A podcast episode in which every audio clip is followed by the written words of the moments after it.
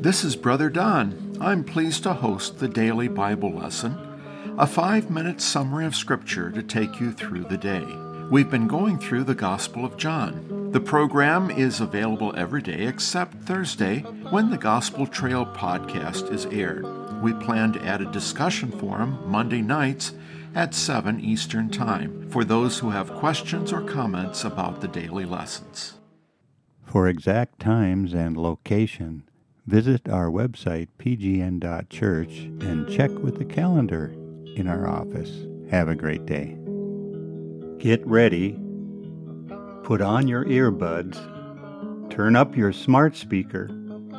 Next up is Brother Don's Daily Bible Lesson, found exclusively on the Gospel Trail. Now here he is with a quick devotion from Scripture to start your busy day.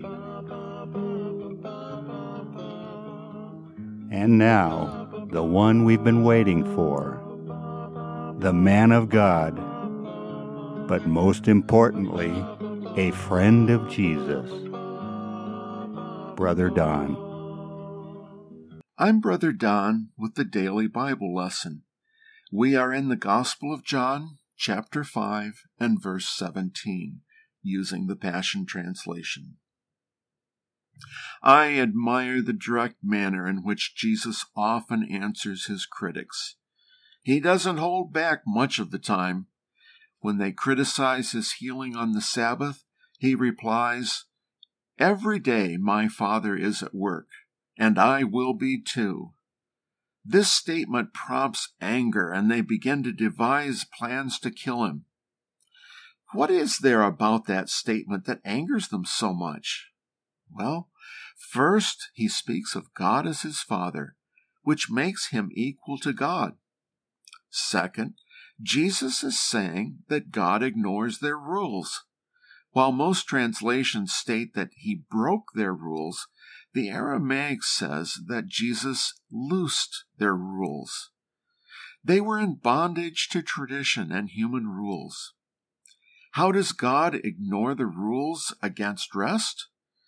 He works constantly by sustaining the universe and all the physical laws of the universe and nature.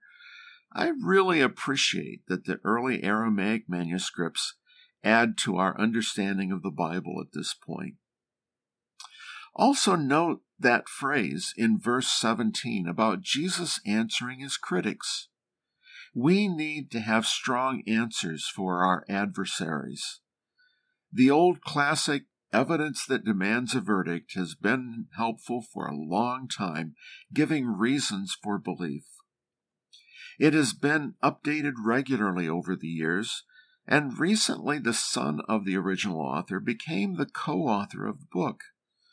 That son is well credentialed to do this work. So, this and Books like it are good to own as reference tools and to read. Most people will not read it cover to cover, but I recall I did that in college, and it strengthened my faith a great deal. There is good reason why the Bible says to study and show ourselves approved to God. For much too long, Christians have been considered empty headed people that are manipulated into faith. Faith is essential, but we need reasons for our faith as well. And that's very much the Bible. In the next few verses, we find several things about the Father and the Son being mutually interdependent. Jesus states that his Father loves him and that he is dependent upon his Father. He also makes known the fact that his father revealed everything he was about to do in advance. Jesus concludes that he would do even greater miracles in the future, including raising people from the dead. He may be speaking about Lazarus, or he could be describing the final resurrection of everyone from the dead. Jesus informs us that the Father has given all authority for judgment to Jesus, including the final judgment. Then he tells us that refusing to honor the Son of God, Jesus, is also a refusal to honor the Father. Jesus is telling us about the mutual interdependence of the Father and Son, and seems to be suggesting that this is a picture of what God wants for the church, for believers. We need to depend upon one another and at the same time give ultimate honor to Jesus. Check out the Gospel Trail podcast, We Serve a Jealous God, available at pgn.church. This is Brother Don. Listen every day for the daily Bible lesson.